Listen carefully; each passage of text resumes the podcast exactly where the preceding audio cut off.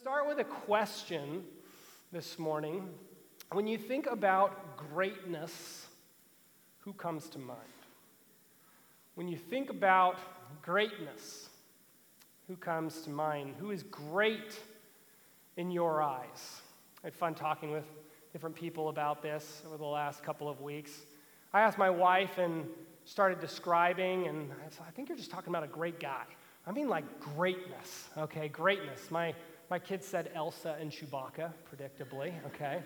But uh, who is it for you? You know, maybe it's an athlete that first comes to mind when you think about greatness, or it's a politician or a historical figure, maybe the Queen, right? Queen Elizabeth. Uh, it could be an artist or an author, you know, Shakespeare or Dante, a poet. Maybe a fictional character, right? Like my kids, or for me, it's the great Albus Dumbledore. That's who comes to mind when I think about greatness. Um, maybe it's someone you actually know someone you know and you love. I can't believe I didn't think about C.S. Lewis. I'm looking at some of my C.S. Lewis fans in here. I'm like, C.S. Lewis, great, yes, right? Maybe it's someone you actually know, someone you love, someone maybe you even fear. Uh, another way to get at it is like, who do you, you know, maybe you wouldn't tell anyone, but envision trading lives with? Who do you envision trading lives with, right? And it may not even be someone you admire, maybe someone you despise, you know, could be Tom Brady, right? we're going to kick his butt today. Yeah, we are, okay? Right? The GOAT, you know, the greatest of all time. And you're like, he just got put in the right system, you know, and if I were him, I would have known when to retire and I would have screwed things up with Gisele. It's like, why are you getting so worked up, man? You know, it's like, because he's great in your eyes, you know, even if you don't like him. Who do you pay attention to? You know, who captivates you? Who draws your eyeballs? Who who do you maybe even dress like, you know, even if you won't admit it? Maybe you're one of those people that you're like, I wouldn't trade places with anyone. I'm pretty great. You know what? Uh, you're, you're difficult to be around, okay? so there's, it's called arrogance, all right? Uh, there's, there's hope for you too, though, okay? We'll get there. So during the Advent season, we celebrate the arrival, celebrate the birth of the greatest person who has ever lived, the God man, Jesus Christ. There's really no debate around that. Um, greatest man who has ever lived. And we look forward to his second advent. Uh, advent means arrival or coming. So his second coming, the return of King Jesus. And Jesus had some pretty surprising things to say about greatness, didn't he? Some strange things to say about greatness. Uh, do you remember who he said the greatest man who had ever lived up until that point was? Anyone remember? John the Baptist, yeah. His preacher cousin. Really? You know, John the Baptist out there in the wilderness, preaching, telling people to repent, the greatest man who had ever lived up until that point. I mean, greater than Noah, who like saved the human species, you know, greater than Moses, greater than David, greater than Solomon, who built the temple, greater than Isaiah, greater than Alexander the Great, you know, greater than Caesar. John the Baptist. What a strange thing to say. But then he said something even stranger, didn't he? He said, the one who's least in the kingdom of God, the least among Jesus' followers is greater than John. And he said, many more things. He says, if you want to be great in the kingdom of God, what do you need to do? You need to become the least. You need to become as one who serves. You need to take last place. And then he said, his followers will do even greater things than he did. Wait a minute. Isn't this the man who walked on water and conquered death?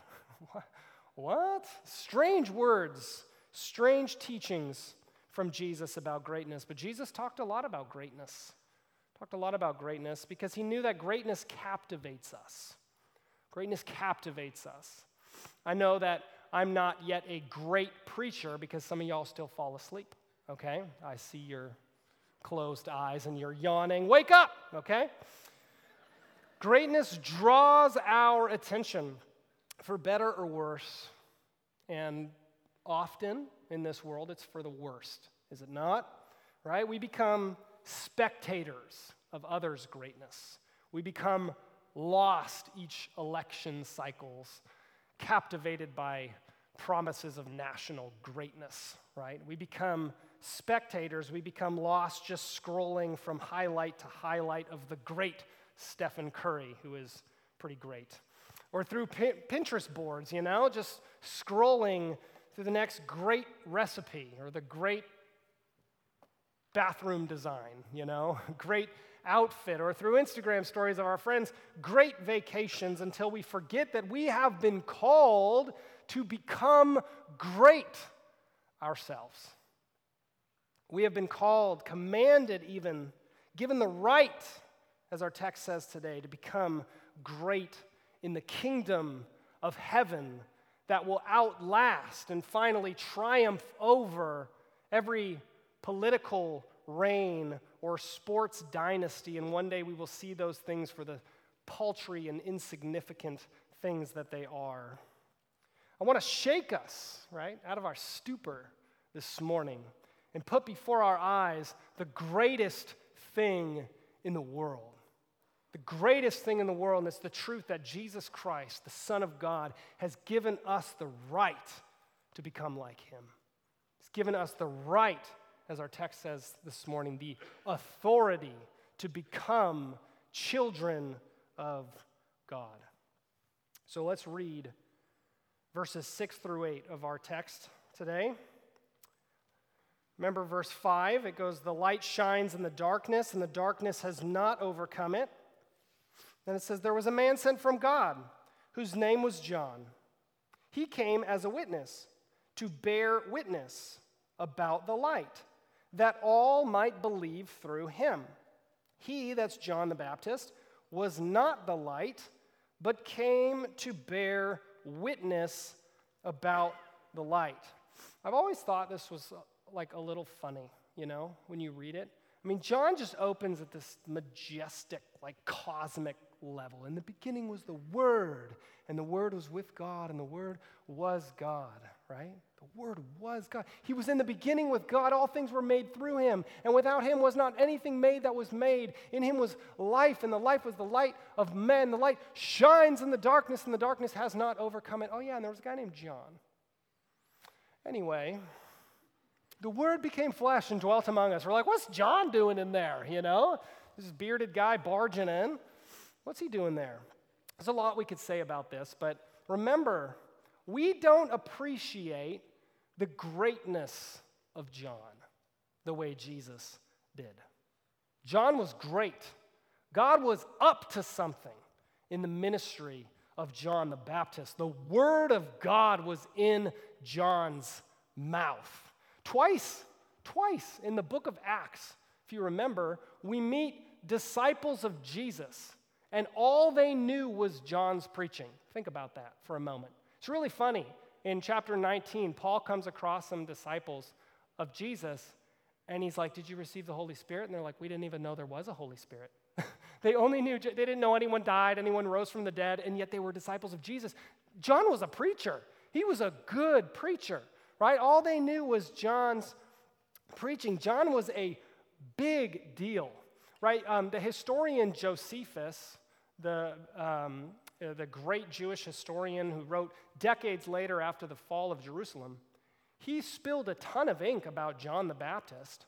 And did you know he had like a footnote for Jesus of Nazareth? It was like, oh yeah, he had a little following and, and was crucified. That's it. John was great, man. People wanted to go to John. People wanted to be like John, like 90s kids in America wanted to be like Mike. Okay, they, they, they wanted to be like John, or they wanted to kill John.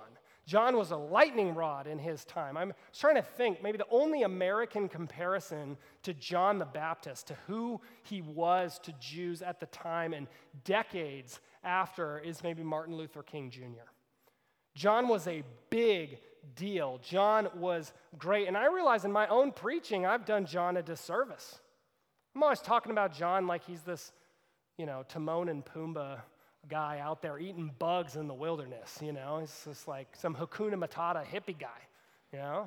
Repent and be baptized, you know? It's like, that's not John, okay? John was the last in like a thundering line of Old Testament prophets. He was the opening act to the Messiah. John was great. John was a celebrity. John was a light. John was a luminary. But think about it John needs to make clear that John the Baptist was not the light. He was not the light. His job was only to bear witness, to shed light on the true light, that all might believe in the name of Jesus Christ. John was great in the same way that the Gospel of John is great literature. It's great literature.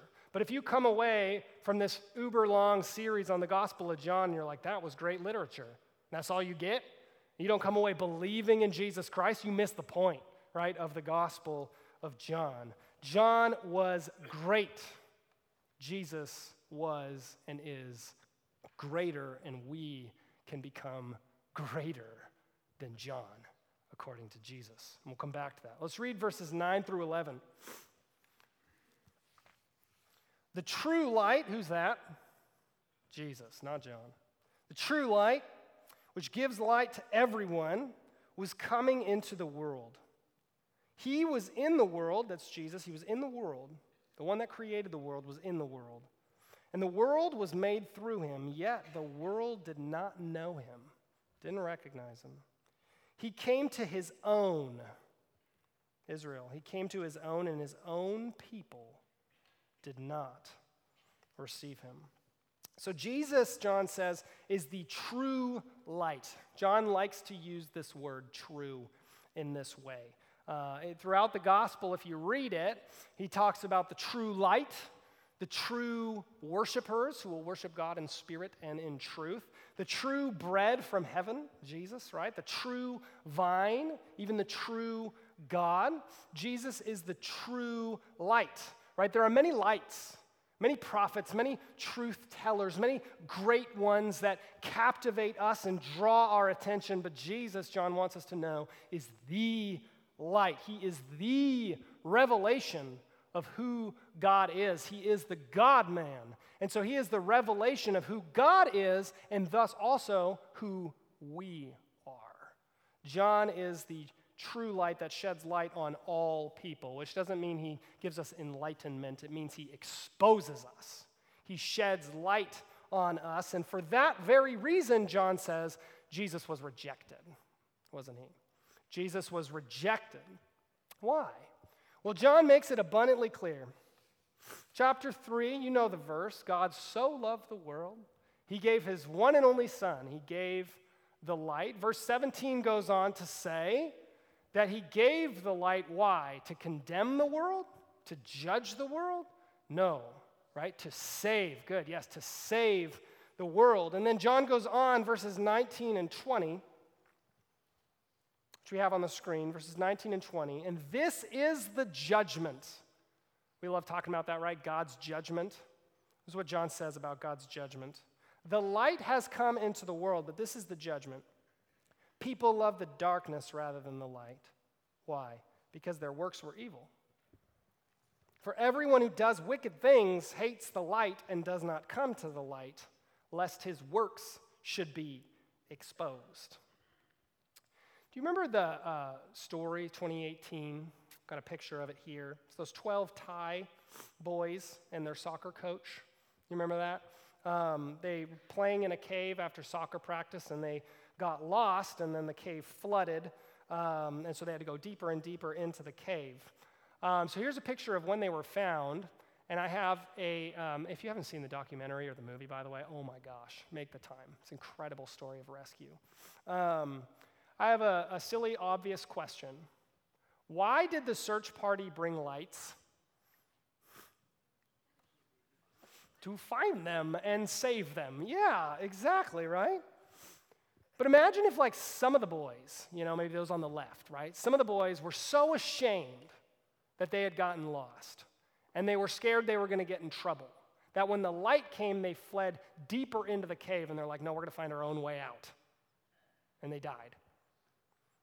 Well, then the light, right, would have been a judgment even if its purpose was to save.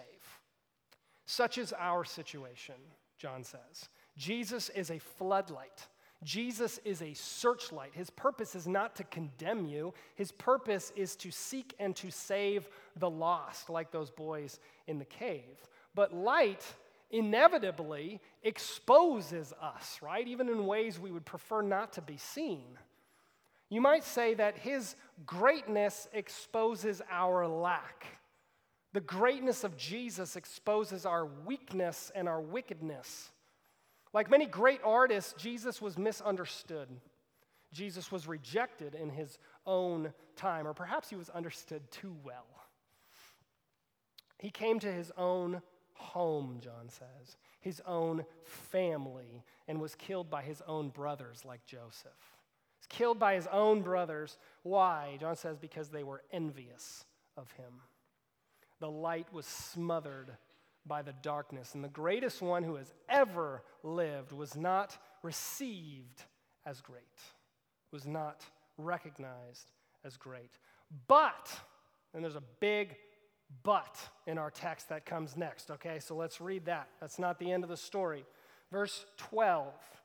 But to all who did receive Jesus, who believed in his name, he gave the right to become children of God. Delegated authority, that's what that word means. The right, the authority to become children of God, who were born, okay, born to be children of God, not of blood, nor of the will of the flesh, nor of the will of man, but of God.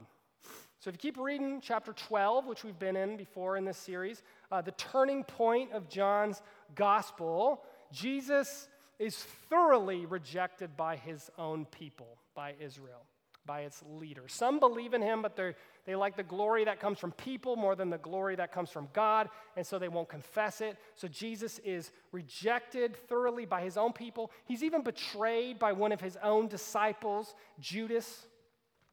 But then what's the next scene? The upper room. Right? Jesus is not quite alone. There's still some. There's some remnants. There's some leftovers. Right? There's Jesus inner circle of disciples. They received Jesus. They believed in the name of Jesus, even if their faith is going to falter and fail to show that they need the Holy Spirit. John says to those imperfect little ones, those fearful men, those failures who clung to them by a shred of faith, Jesus gave the greatest thing in the world. In fact, it's a gift that is not even of this world. He gave them the right to become children of God. And that's where we're going to camp out this morning. We're going to start and we're going to talk about how we become children of God. But then we're going to reflect on this great truth.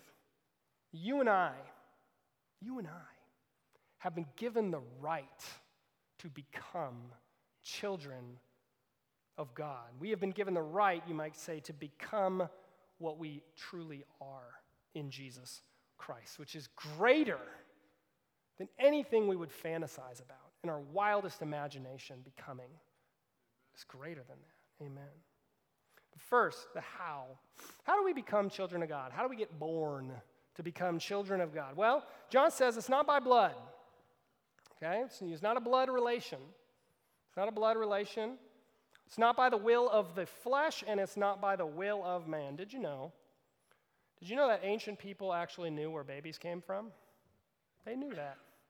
It's funny. It's like we think our parents are more, more of prudes than us. Like we just imagine that naturally. So they just got different words for the things, okay? Ancient people knew where babies came from. They knew everyone is blood related to someone. Okay? Even if you're adopted, you have parents, right? You're blood related to someone. Even if you're an orphan, you have parents. You're blood related to someone. And it happened in one of two ways. The first way, John says, happened by the will of the flesh. two people, their desires got the better of them, and they were not too careful. Okay?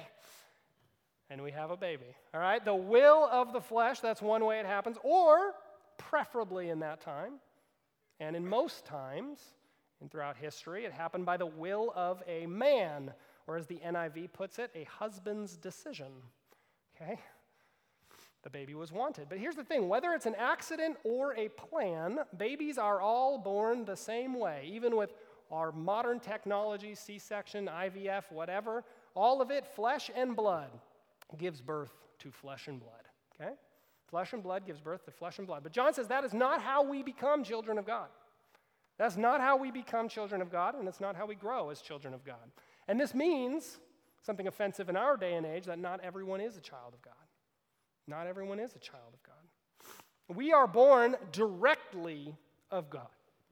That's what John says in verse 13 born of God. We are born directly of God. There's no intermediary, okay? We are not God's grandbabies, okay? We are children of God. Spirit gives birth to spirit, as blood gives birth to blood. The rest of John and the rest of the New Testament are just going to make this abundantly clear. What is it? It's the presence of the Holy Spirit, the indwelling of the Holy Spirit in our lives that makes us a child of God. In fact, the, the sexual metaphor actually continues in 1 John and 1 Peter. It says that it's through the seed. You know the Greek word for seed? Sperma, okay? It's through the sperma, the seed of the Word of God, the Word of God, that the Holy Spirit comes through the Word and gets into us and causes us to be born again, to eternal life, right? We are just biology, we're just natural life. But the Word of God gets inside of us and we become Zoe, okay? Spiritual life. God's eternal life gets into us. So we become children of God, not the old fashioned way, but through hearing God's word with faith, as you're hearing this morning. You are hearing God's word, and I pray it's with faith. We receive the Holy Spirit, you might say. We receive the Holy Spirit through the word as a woman receives a man. And this is why John the Baptist says Jesus is so much greater than him or any preacher, any pastor. Right? John says, I just immerse you in water. He immerses you in the Holy Spirit. He immerses you in fire. He immerses you in the life of God. I prepare you to receive Him. He gives you the right, the authority to become children of God. He is the Lamb of God that takes away the sin of the world, that takes away your sin and gives you the Holy Spirit. That's Jesus, and that's how. That's how, right? So, not everyone is a child of God, but here's the thing this is good news. Anyone, no matter your past, no matter how much faith you have, even if it's a little tiny, tiny, tiny bit, anyone can become a child of God by believing, by receiving the Word of God about Jesus. Receiving the Word of God about Jesus. That's how. But let's talk more about being a child of God and growing as a child of God. Um, I, had, I had a fun time, just like I searched the word children in my Bible app in the New Testament and just looked up every, every time we see the word children. And it was so rich. It's children of God, children of the devil, children of the light and the day, children of the dark and the night, children of the promise, children of the slave women, children, slave woman, children of wrath, right? All sorts of references, very rich. And I want to share in just a moment three of those very rich, meaty texts with you this morning. Um, but I don't want us to get lost and miss the most obvious point, right? We sing about being a child of God every time, and it can become this like sappy, foofy thing, okay? I want to make something very clear. Jesus is the true child of God, okay? Jesus is the true child of God. He is the Son of God, born, not made, right? Born in the womb of the Virgin Mary.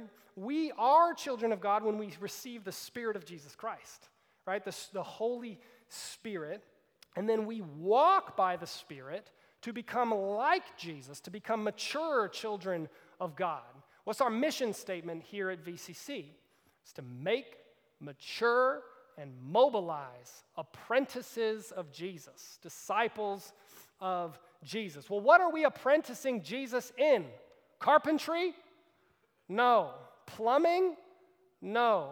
We are apprenticing Jesus and becoming children of God becoming increasingly marked by his peace, his power, his confidence, his joy, his gratitude, his great sacrifice. Apprenticeship to Jesus is learning to be a child of God. It's, it's the process of becoming who we already are. Let me give you an, an analogy here that I really like. Uh, how do you become a British royal? Okay, condolences out to the English soccer team, lost yesterday. How do you become a British royal? It's two ways. Tryouts? No, right? You got to be born a royal, right? That's one way. Or you can marry into the family. That's it. As far as I know, those are the two ways in to becoming a royal. You can't be royal but by birth or marriage. And you might say those two things give you the right, the authority to be a royal. And you are then a royal. But let's say you marry in or you're born, you still have a long road ahead of you, don't you? Because you got to learn now to behave like a royal, act like a royal, right? Be a true royal. And it might be an awkward process like the movie Princess Diaries, okay? It might be an awkward process, or it might not end well. You know, you might end up on Oprah, okay? Like Meghan Markle, all right, and Harry or whatever. Uh, right? So it's that's not the point. The point is, it's becoming who you are by birth. But in in the Bible, it's becoming royal. It's becoming a child of God, not by birth, but by new birth. New birth in the Holy Spirit. So let's look at some scriptures to paint a fuller picture here. What does it mean to become great? The right to become the greatest thing, a child of God, the right to become our true selves in Christ, to become saints and walk in his peace and power and joy and purpose and confidence. We're going to read some long pieces of scripture. You ready for that this morning? Okay? Paul said to Timothy to devote yourself to the public reading of God's word. That's what we're going to do, okay? So follow along. This is 1 John 2 28. We're going to have it on the screen, and we're going to read all the way to chapter 3, verse 11. First John is so good. Read it this week, all right? All right, First John. And now, he's writing to his congregation, John. He says, And now, little children, abide in Jesus, so that when Jesus appears, second advent, when he appears, we may have confidence and not shrink from him in shame at his coming. If you know that Jesus is righteous, you may be sure that everyone who practices righteousness has been born of him. I love this verse. See what kind of love the Father has given to us that we should be called children of God, and so we are. Wow. The reason why the world does not know us is that it did not know Him. But we know um, or sorry, he says, Beloved, we are, see that? We are royal now. We are God's children now. And what we will be has not yet appeared, but we know that when Jesus appears, second advent, we shall be like him because we shall see him as he is. And everyone who hopes in that day, everyone who thus hopes in him, purifies himself as he is pure. He goes on, he says, Everyone who makes a habit, a practice of sinning, also practices lawlessness. Okay, sin is not just brokenness, it's rebellion, it's lawlessness. Sin is lawlessness. You know that Jesus appeared in order to take away sins. And in Jesus, there's no sin. So no one who abides in Jesus just goes on, keeps on sinning. No one keeps on sinning has either seen him or known him. Little children, let no one deceive you. Whoever practices righteousness is righteous, as Jesus is righteous. Whoever makes a practice of sinning is of the devil, for the devil has been sinning since the beginning. The reason the Son of God appeared was to destroy the works of the devil. No one born of God makes a habit, a practice of sinning. For God's seed, the sperma, abides in him, and he cannot keep on sinning because he's been born of God, right? You have a new spiritual DNA. And then wraps up By this it is evident, by this you can tell who are the children of God and who are the children of the devil? Whoever does not practice righteousness is not of God, nor does the one who does not love his brother, his sister. For this is the message that you have heard from the beginning that we should love one another. Isn't John just direct? Oh man, like shots fired. John is so good. Let's summarize this. He says, You are a child of God now if you believe in Jesus Christ if you believe in the Word of God about Jesus Christ. You are a child of God now, but you are not yet what you will be. It's like, that's great, but you are not yet as great as you will be. You are not yet what you will be. when Jesus Christ appears and finishes his great work of transformation in you. But he says, You better be practicing. you better be practicing, purifying yourself as he is pure. Right? Because what happens when we're not practicing? We start to wonder if we're on the team at all. Right? If you're a child of God at all. If you're not showing up to practice, you might not be on the team. So, what this passage introduces us to is the truth that as children of God, if we want to grow as children of God, we must be paying very close attention to our walk, to our habits, to our practices. So, ask yourself do you have a habit of sin somewhere in your life that needs to be brought into the light? Do you have a habit of sin that you tell yourself, yeah, it's not really a big deal? it's not really affecting the way that I love the people in my life, right? John says that's the whole thing. That we love one another, and sin robs us of the energy and the ability to love one another well. It's a lie from the devil that it's not really affecting you, that little habit of sin.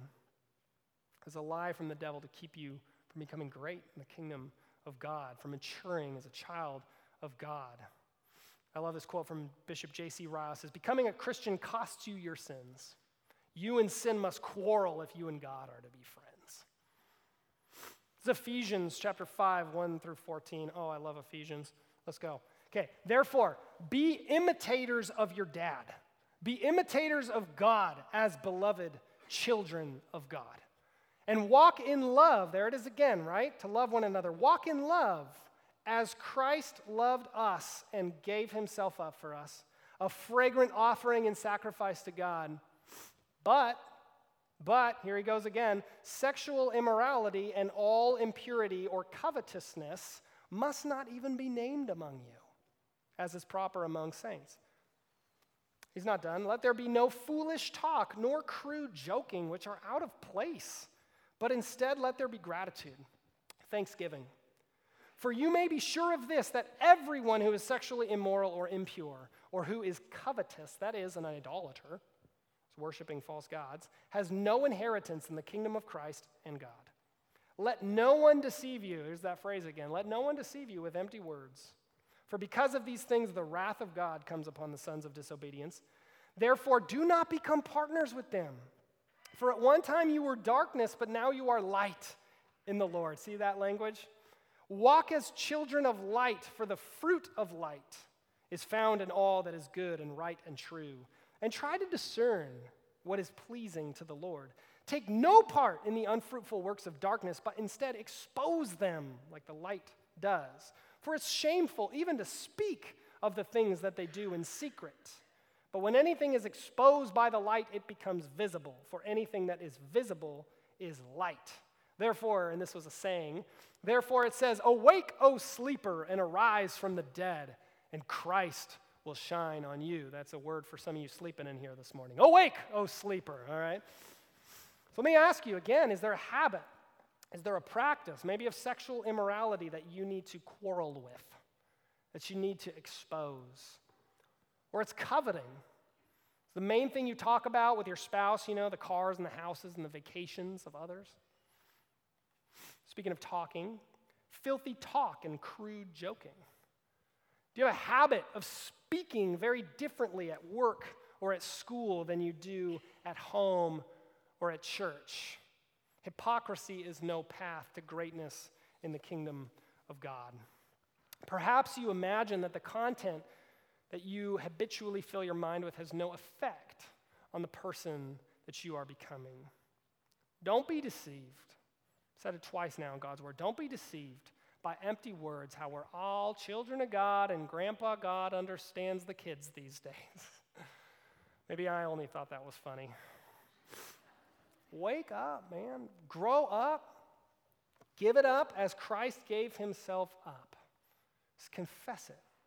Confess it. Bring it to the light. Sin can't survive or thrive in the darkness or in the light for very long. You can cast it off. You can cast it off because Jesus Christ has given you something so much greater. It's the right to become a child of God. It's nothing greater. One more. It's my favorite. It's the first verse I ever memorized 20 years ago. Philippians 2 14 and 15. Do all things without grumbling or disputing, that you may be blameless and innocent, children of God without blemish in the midst of a crooked and twisted generation, among whom you shine as lights in the world. Memorized this 20 years ago. Uh, didn't start applying it till recently. you have a habit of grumbling? Give it up if you want to be great. There's no sin more significant than grumbling. It's not a laughable sin. It grows from a dead heart that loves to pray this prayer My will be done, or else I grumble. I, I read the other day, said, Men, if you stop complaining, you'll set yourself apart from 98% of other men, which I don't think is a real statistic, but it tracks in experience. If you give up grumbling and hidden sexual sins, you just, you're going to be di- built different. Really. I mean, that's where all your energy to love others well is going. It's just going, right? Give it up. Give it up. Give it up. This is not a guilt trip, by the way. greatness is far more effective than guilt. A vision of greatness. You, you have been given the authority the right, it's not a suggestion, to become a child of God, a man of God, a woman of God. Give up the grumbling. It's not becoming. Like, you're, you're a royal. What are you doing grumbling? You're a child of God. Stop it. You know? It's unbecoming. Kick the habit. One more. Do all things. How many things? All things. Right? All things without grumbling or disputing. You have a habit of disputing. You have a habit of arguing. Maybe it's a hidden habit online, you know, no one knows it's you. Give it up. Are you an argumentative spouse? Are you an argumentative family member and it comes up in the holidays? Again, it's, it's just, it's unbecoming. You know, ask the people in your life, you know, am I a safe person to give feedback to or do I tend to dispute all your claims? They'll tell you. Unless you're really bad, then they won't tell you, okay? So ask a lot of people. Listen, the, the things and the people that we grumble about, the, the people we dispute with, that we want to get defensive with, those are usually like, just treat them like Christ. Like they're, they're usually the greatest people in your life for forming you into maturity. Don't resist his hand. So, friend, you, you are a child of God by faith in Jesus Christ, by a gift of the Holy Spirit, not by works, not by earning. You are a, you are a child of God by faith and you've been given the right, the authority to become a child of God, again, by faith. By faith, by believing, by surrendering. The Holy Spirit of God is in you.